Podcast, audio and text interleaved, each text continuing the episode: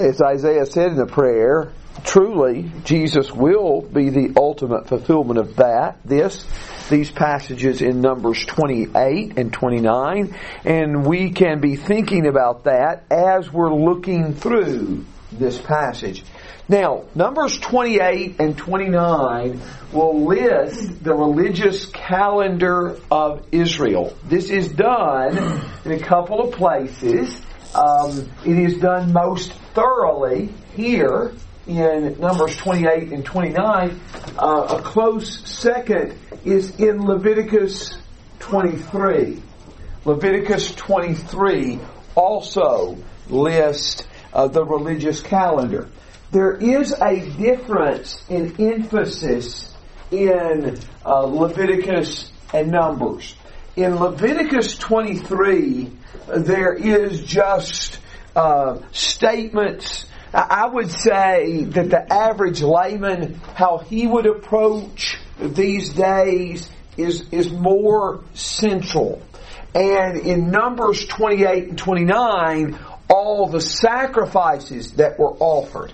That would have been a concern of the priest more than anyone. And so you might say this emphasizes the role of the priest more or what they did more, but it does, this focuses on the sacrifices that were offered on this various day.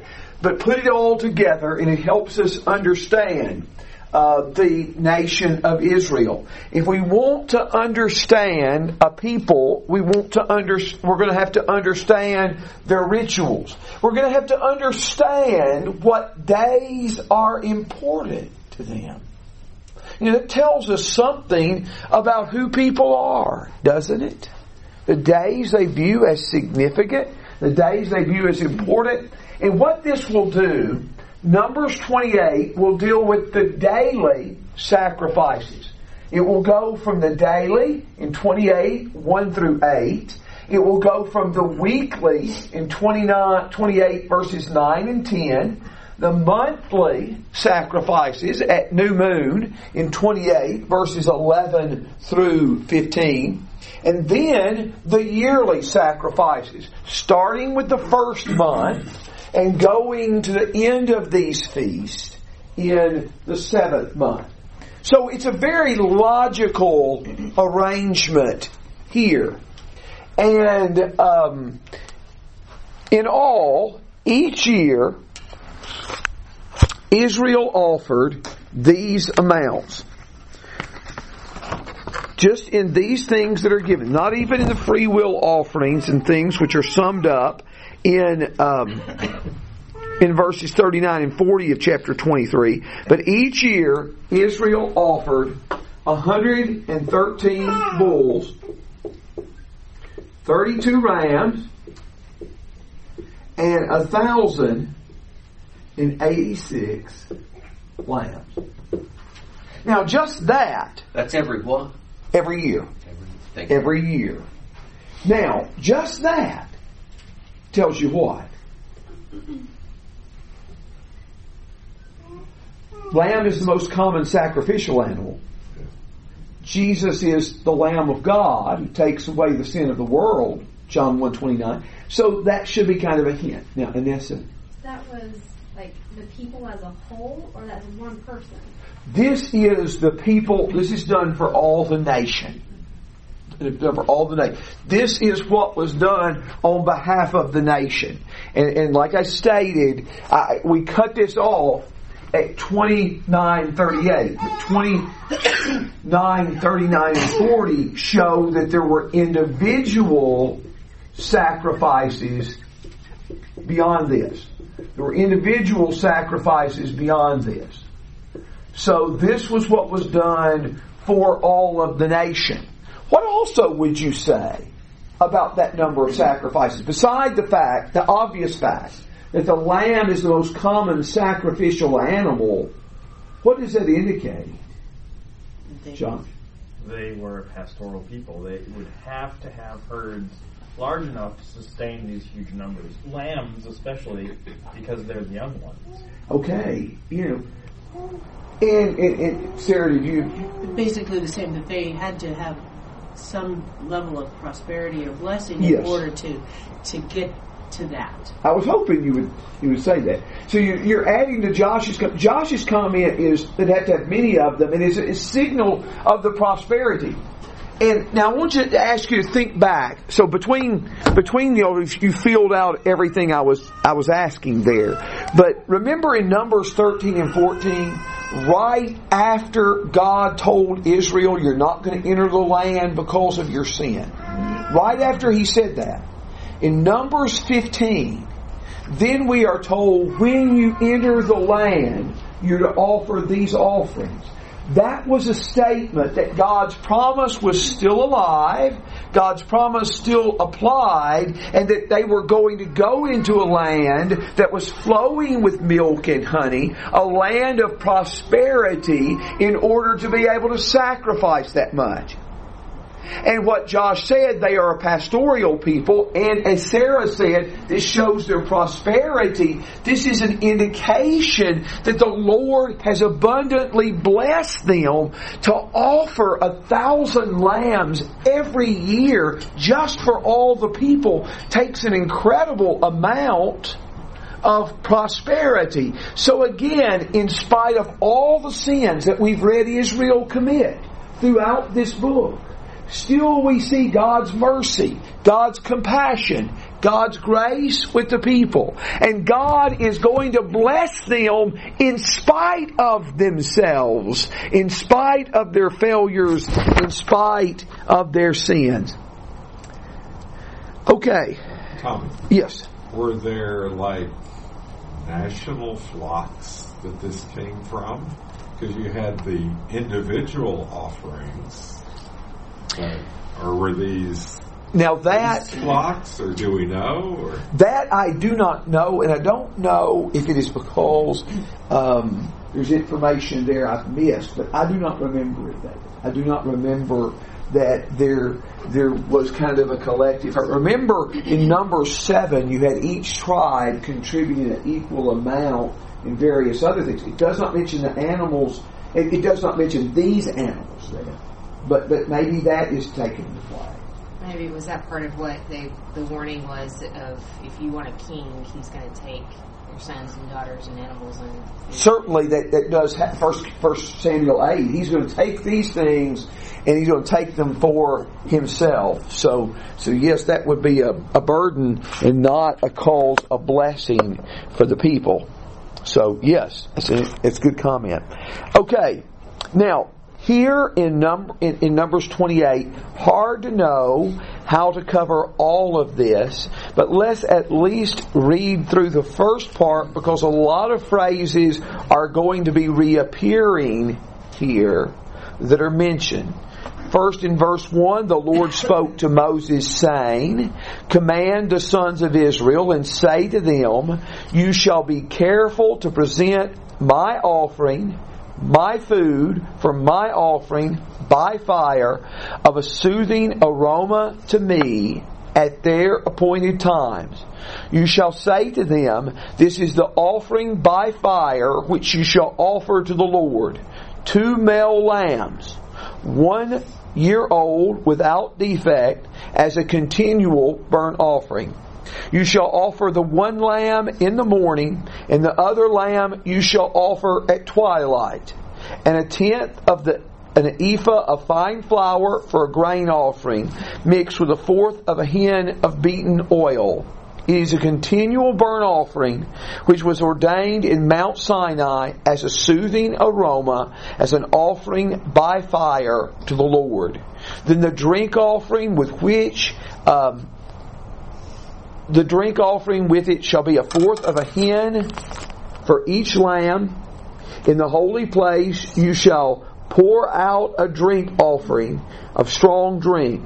The other lamb you shall offer at twilight as the uh, grain offering as the grain offering of the morning and as the drink offering you shall offer it an offering by fire a soothing aroma to the Lord.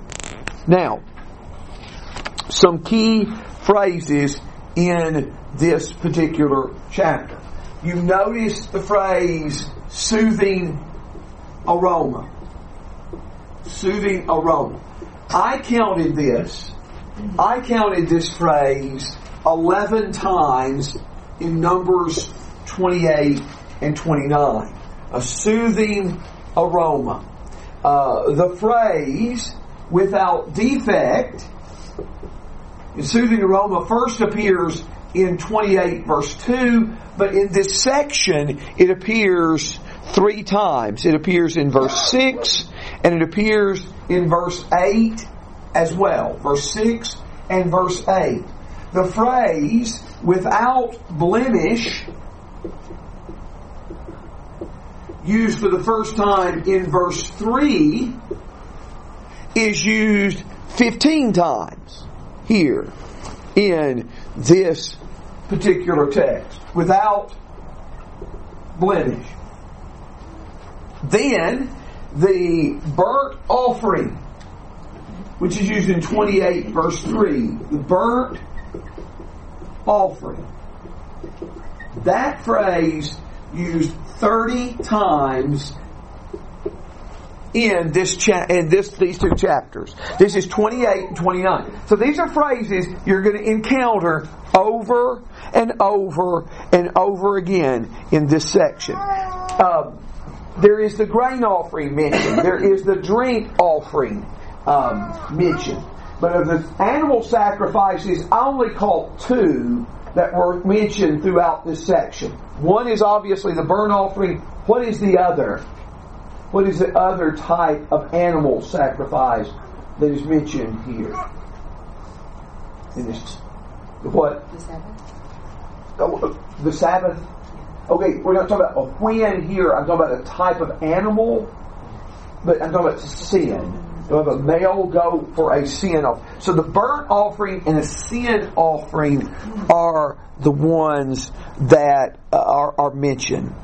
Now, there are a lot of details given, and, and also prominent in this are the grain offering, which is mentioned first in 28.5, the grain offering, the grain offering I had down that it's mentioned 27 times in this section.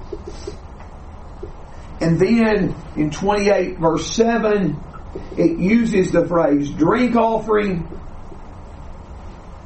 and that is used 15 times.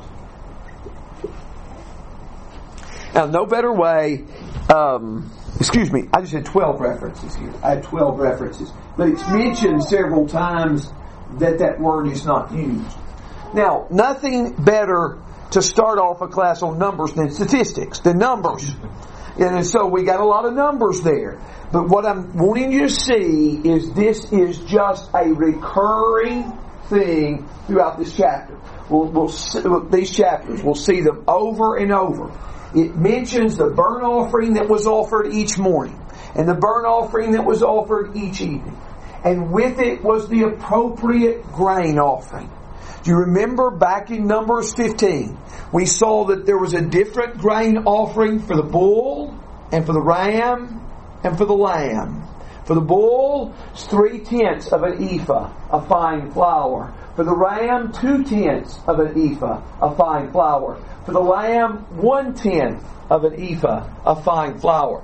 For the drink offering, with the bull, a half of a hin of oil. With the ram, a third of a hin of an oil. With the lamb, a fourth of a hin of oil. With the value of the animal sacrifice as it increased, the value and the amount of the grain and the drink offering also increased. And this is said to be a soothing aroma. It hit me this week, and I guess I've thought about this before, but, but helped formulate it this past week. I think because of some of the condemnations that are given by the prophets, that we might tend to think these people were just going through the motions. These people weren't sincere. And obviously, some of them weren't. And that's why you have prophets like Isaiah. Rebuke them in Isaiah 1, and Jeremiah in Jeremiah 7, and, and on and on the list goes. But don't let us default to automatically say all these people were insincere. Could you prove some of us?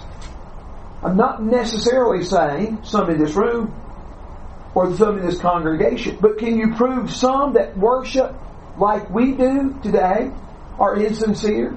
I have no doubts that that's the case. But we don't want to be written off as saying we're all insincere, that it doesn't mean anything to any of us. This, I think, for many of these people, was a deeply moving experience. Now, it was a bloody and gory experience from our perspective. But at the same time, God was using that to teach them something. Maybe about the seriousness of sin and how ugly and hideous sin was. But that is the daily burnt offering. One was killed, one was killed in the morning, the other was killed at twilight. Verse 4. That phrase, at twilight, uh, is literally between the evenings, and it was used for the time the Passover lamb was killed, and uh, not only in Exodus twelve six, but also three times in Numbers nine that is mentioned. Now, that is our daily sacrifice every day, and and, and if, it, it, even if that day fell on a Sabbath one phrase you'll read often in these sections, in addition to the daily offering. These, these sacrifices don't diminish that daily offering, they are added to that daily offering. And weekly on the Sabbath, weekly on the Sabbath, there was, in verses 9 and 10, two male lambs, one year old, without defect. They were offered with the appropriate grain offering in verse 9 and the appropriate drink offering. And again, as verse 10 says, in addition to every, this is in addition to the continual burnt offering and its drink offering.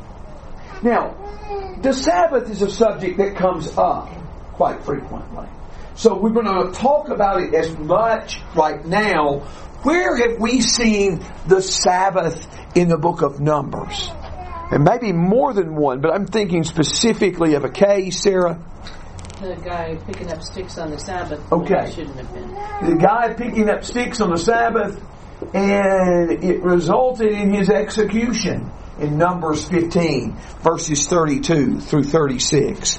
But there was a weekly sacrifice of uh, on the Sabbath, and then the new moon sacrifice in verses 11 through 15. Now, one of the reasons I said the description in Numbers is fuller than the description in Leviticus, there is no description of the new moon in Leviticus 23.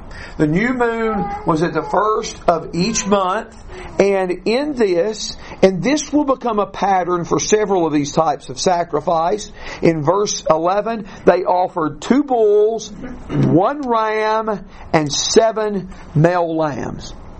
And then verses 12 and 13 state the grain offering, which was offered with each of these. And verse 15, the drink offerings that were offered. In addition to this, and this is the first time we've encountered it, in verse 15, on the uh, new moon, one male goat for a sin offering was also offered. One male goat for a sin offering.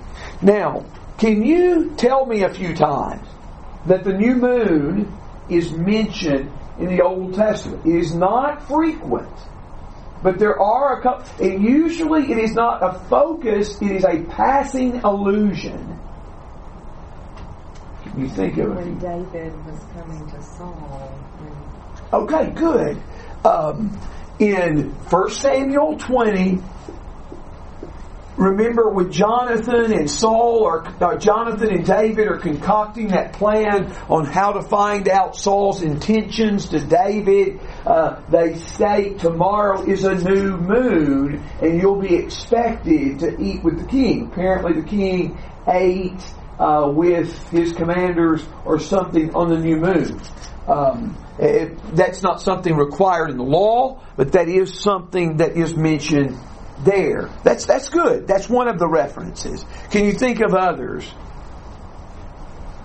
Do you remember when the woman who had asked for a son in 2 Kings 4, when the son passed away, uh, she didn't even tell her husband. But she asked that she may ride to see Elisha. And he said, Why would you go to him?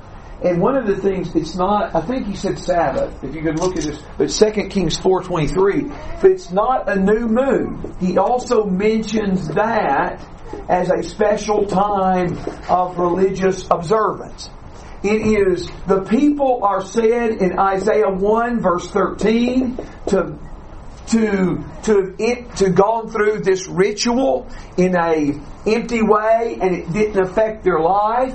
Uh, but at the end of the book in 6623, it prophesies of a day that God would be honored from Sabbath to Sabbath, from new moon to new moon. And the other Amos 8 and verse 5, in Amos 8 5, some people could not wait for the new moon to be over where they could get back to the important work of cheating their neighbor. And uh, obviously, these people were not sincere in Isaiah 1 and in Amos 8. Uh, but um, that was the new moon. Any questions about that? Any questions about the new moon? Now, yes, Sarah. I have kind of a Sabbathy question. Okay. So, so the Sabbath was the seventh, but the word Sabbath was also used to indicate a special day, or Okay, Sabbath technically means rest. okay. It's, it's the idea of the, as far as the definition.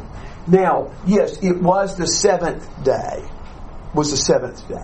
Is, is that what you're asking? Or? Well, yeah. Well, and aren't there places where it talks about this shall be a Sabbath day for you? Yes, yeah, it, but seventh it means rest. Okay. Because one of the phrases you will see first uh, in verse 18, it says, on the first day, this is the first day of the Feast of Unleavened Bread, shall be a holy convocation, and you shall do no laborious work.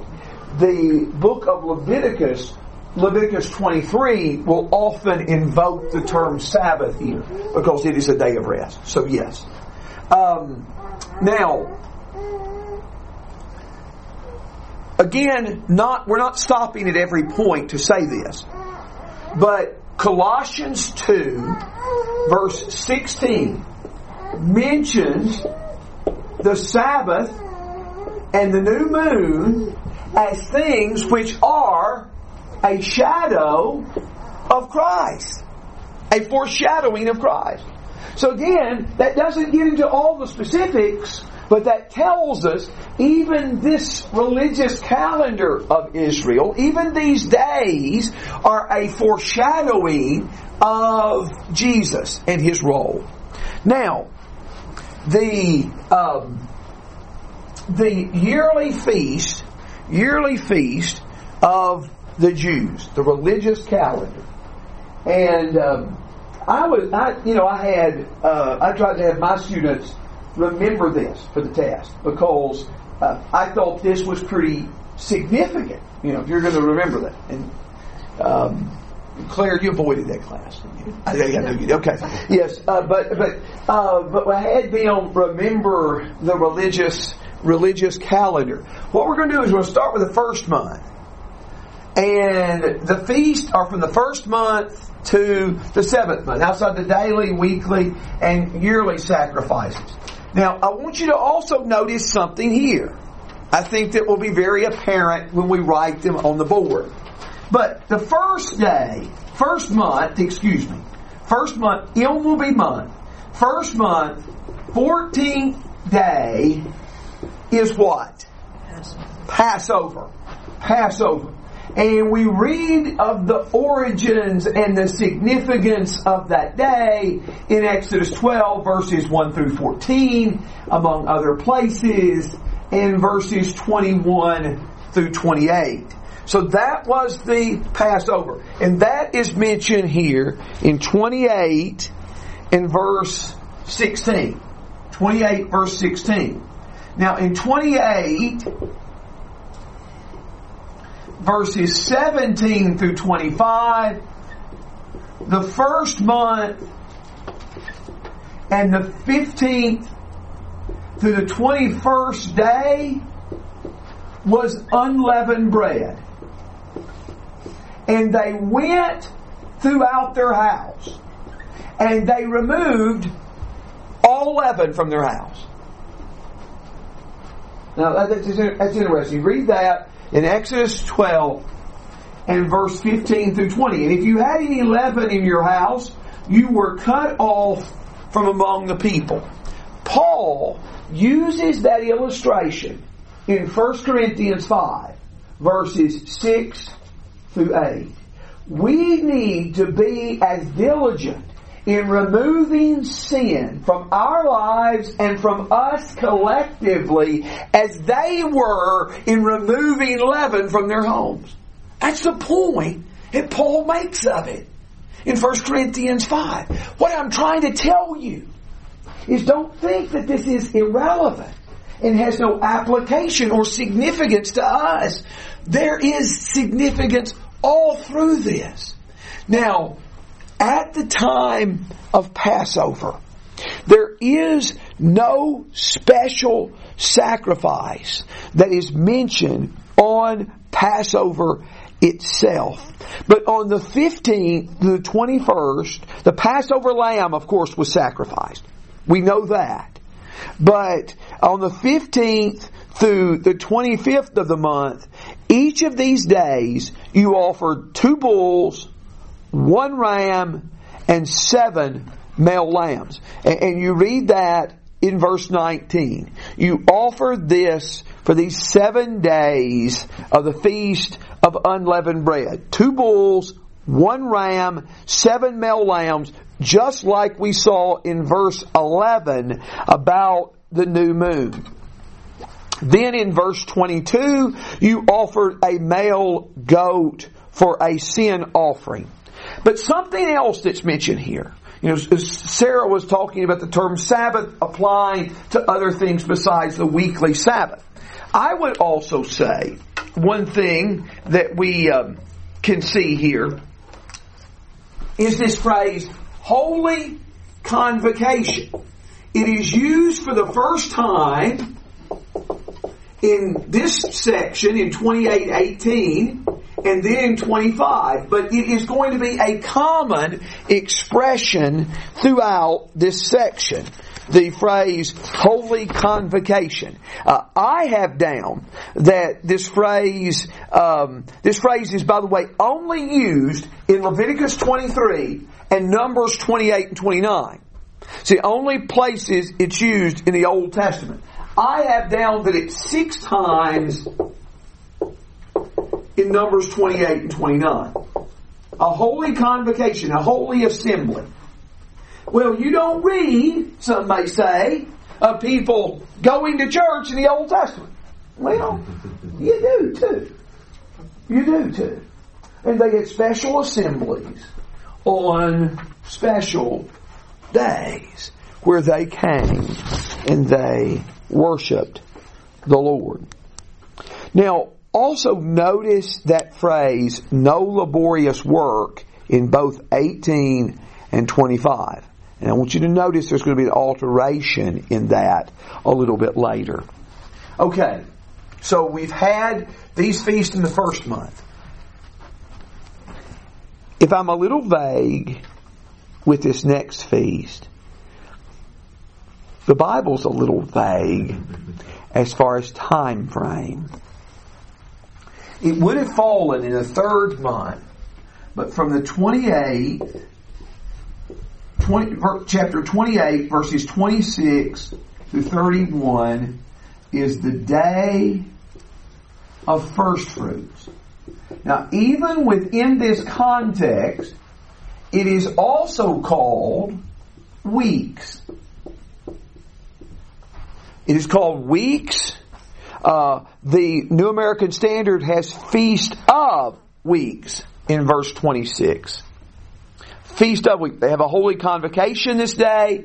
On this day, they offer two bulls, one ram, and seven male lambs. This is the feast. This day of first fruits. This feast of weeks. It was about 50 days after Passover. So again, that puts us in the third month. You may remember it was the third month when God spoke to Moses on Mount Sinai. And some have tied it to that series of events. This is the feast in the New Testament that is called Pentecost. And Jews from all over the world have come to Jerusalem to worship God on that day. Christ was crucified during the events of Passover and unleavened bread. His resurrection is openly preached on the Feast of Weeks, on the day of first fruits. Again, all of this religious calendar of the Jews is important for the birth of Christianity because uh, it is seen in that particular context. Now, any questions right there? Just feel free to shout them out if you have them. Is it possible that the date of the first fruits is not given because when the first fruits come in is somewhat dependent upon the weather? Well, um, the I, I would say, David, it's given in Leviticus, but it's hard for us to determine what it means because it says, like you count the day after the Sabbath for seven weeks. Now, is that Sabbath in the context of Leviticus 23? Is it a weekly Sabbath or is it one of those Sabbaths where they simply avoided work? It, there has been, there was debate among that. Have you ever heard this statement? Pentecost was always on Sunday. Okay, some of you haven't. Some of you have. Pentecost always on Sunday. It may have been. I'm not saying we know that's wrong, but there's some question about it. But they would be interpreting that Sabbath mentioned in Leviticus. They would be interpreting that as the weekly Sabbath. And, and so I, I would say it's more revealed than I understand, David. So, but, but, but what you're saying, um, always, this shows God had to provide this harvest for there to be this celebration. And so all of these things were reminders of God's gracious blessings. All of these feasts should have been a reminder of how they owed everything to God. Okay, now, to chapter 29, verses 1 through 6. The Feast of Trumpets. Not one that we more most readily remember because it was not one of the three at which all appeared before the Lord, but it was the seventh month and the first day. And they offered on this feast one bull, one ram, and seven male lambs. Instead of two bulls, two rams, and seven male lambs. One bull, one ram, seven male lambs. The only event in the Old Testament where you see really transpiring on this day is in Nehemiah 8 verse 1. The people gathered at the water gate for Nehemiah, or for Ezra to read from them the word of the law. In, in chapter 29, verses 7 through 10, you have the day of atonement. The day of atonement. In the seventh month, the tenth day. The tenth day. The Day of Atonement. This is described in great detail in Leviticus 16. This is where you have the scapegoat and they lay their hands, the priest, high priest lays his hands on the head of the goat and confesses all of their sins. I want you to look at verse 7. Verse 7, then on the tenth day of the seventh month, you shall have a holy convocation. You shall humble yourselves. That is also taken, stated in Leviticus 16, was in Leviticus 23, and was stated as, generally believed to be uh, fasting, among other things. You shall humble yourselves, you shall not do any work. Now did you catch that distinction? Other times it is said you shall do no laborious work. On the day of atonement you shall not do any work. In a certain sense, the day of atonement was the most holy day of the year. It was the most holy day of the year. And so, you read of it, actually it's through verse 11. Then, verses 12 through 38 is the Feast of Tabernacles. The Feast of Tabernacles. It started the seventh month and lasted from the 15th to the 21st or 22nd day of the month. Text mentions eight days of the feast. Now, what do you notice right there on the board? And this, is, this was just so carefully constructed. I mean, you may think this board is just chaos and confusion, but you notice that there's a division between 28 and 29. What do you see when you get to 29? Seventh month, seventh month, seventh month. Okay. Not only was the seventh day particularly important, but the seventh month. Seventh month. And also what happened every seventh year. They rested. Number seven, really key in all of these descriptions. It's got to be telling us something.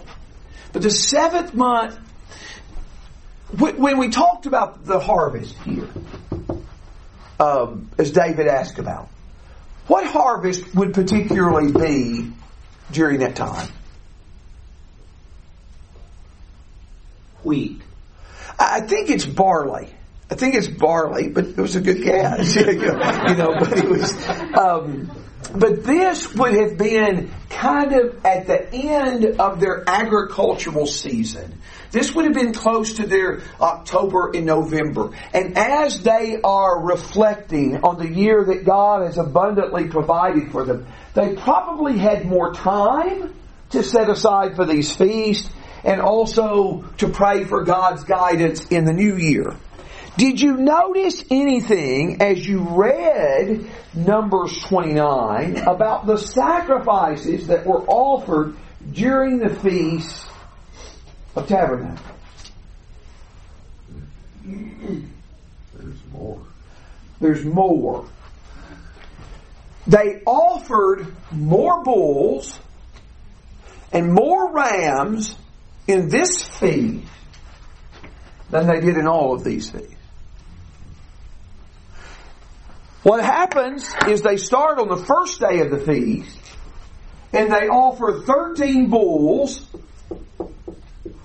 two rams, and 14 male lambs. The number of rams and the number of lambs will be consistent for each of the first seven days of the feast. They will be consistent.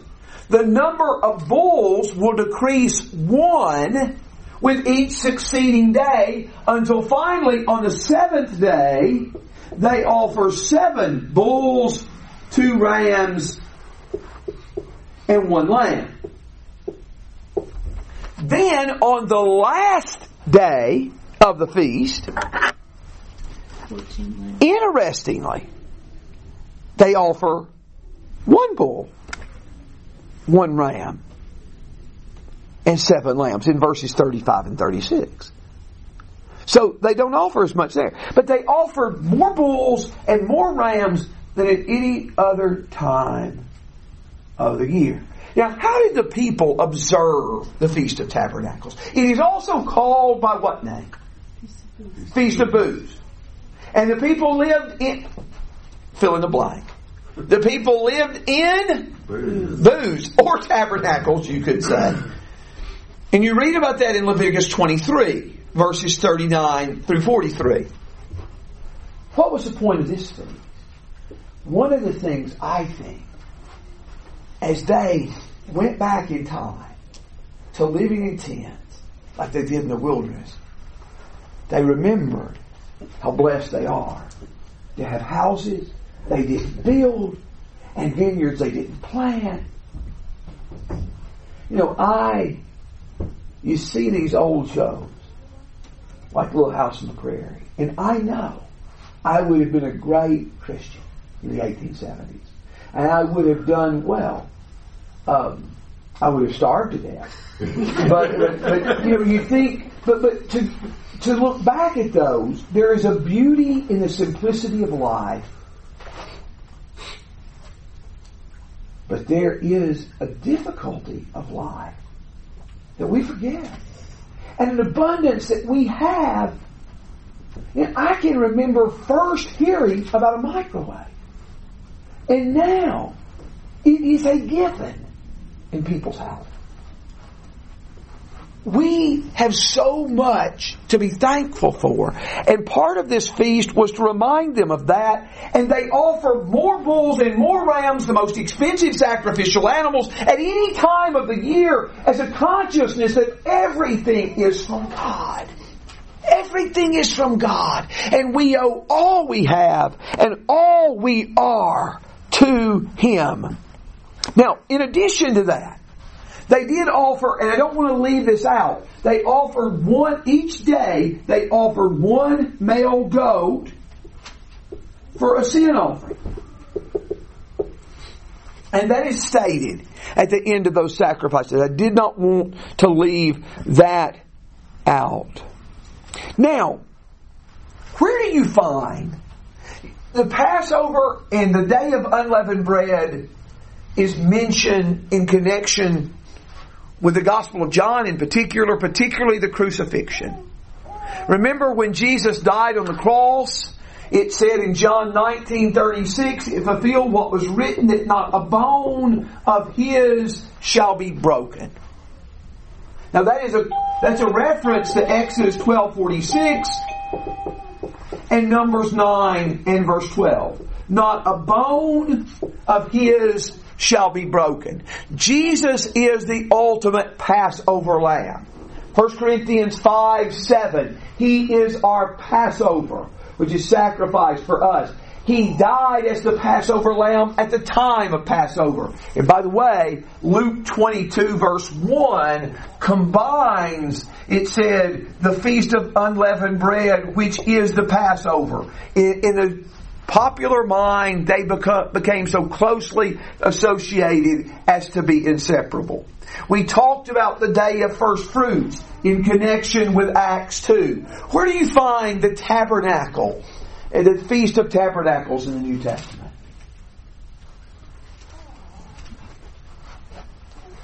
Okay, look at John 7.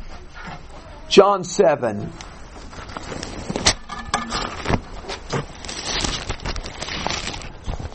John 7, verse 1. After these things, Jesus was walking in Galilee, and he was unwilling to walk in Judea because the Jews were seeking to kill him. Now, the feast of the Jews, the feast of booths, was near. His brothers are telling him basically in verses 3 through 5 to go up. No one wants to be known pu- publicly, but keeps all his works in secret. and uh, Jesus gets into an argument with his brothers. Uh, but notice it's the feast of booths, verse two. Look at verse thirty-seven. Now on the last day, the great day of the feast, Jesus stood and cried, saying, If anyone is thirsty, let him come to me and drink. He who believes in his, as the scripture said, from his innermost being will flow rivers of living water. Now look at those verses again, and let me tell you something. We do not know when this originated, but it was at least a couple of centuries before Jesus' time that there was a water drawing ritual associated with the day of the feast.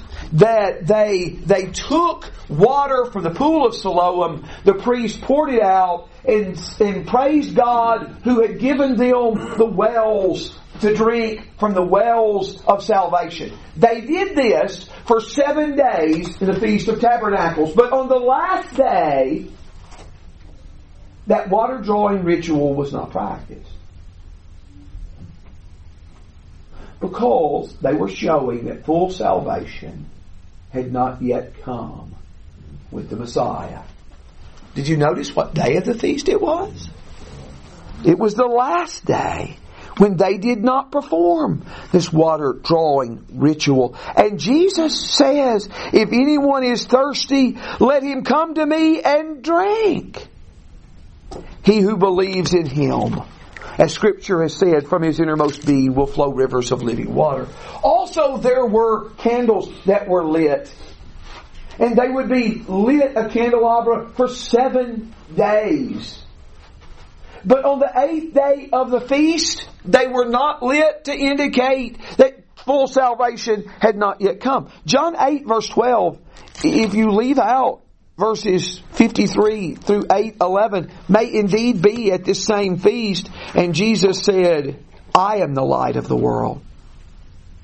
He who follows me will not walk in darkness, but will have the light of life. Jesus fulfills the feast of tabernacles as well. Any list of prophecies fulfilled in Jesus is too short if it doesn't include the whole Old Testament. All of these events were working, were, were a prophecy of the coming of Christ. Now, I will say this. You could have been very sincere and worshiped properly and not understood the implications of it. I imagine most of them didn't. But Jesus has made it clear to us. And so I would say, instead of being afraid of the Old Testament, we are the people who can have the greatest understanding of it. There's a set of commentaries I have that are about $60 a month. And last I looked, probably, I haven't checked since the last couple of months. It's probably gone up all Jewish writers, tremendously insightful. But there are some things that you and I understand so much better because they cut off at the end of the Old Testament and do not see the fulfillment of these things in Christ. If anyone can understand the Old Testament and its purpose, it is us.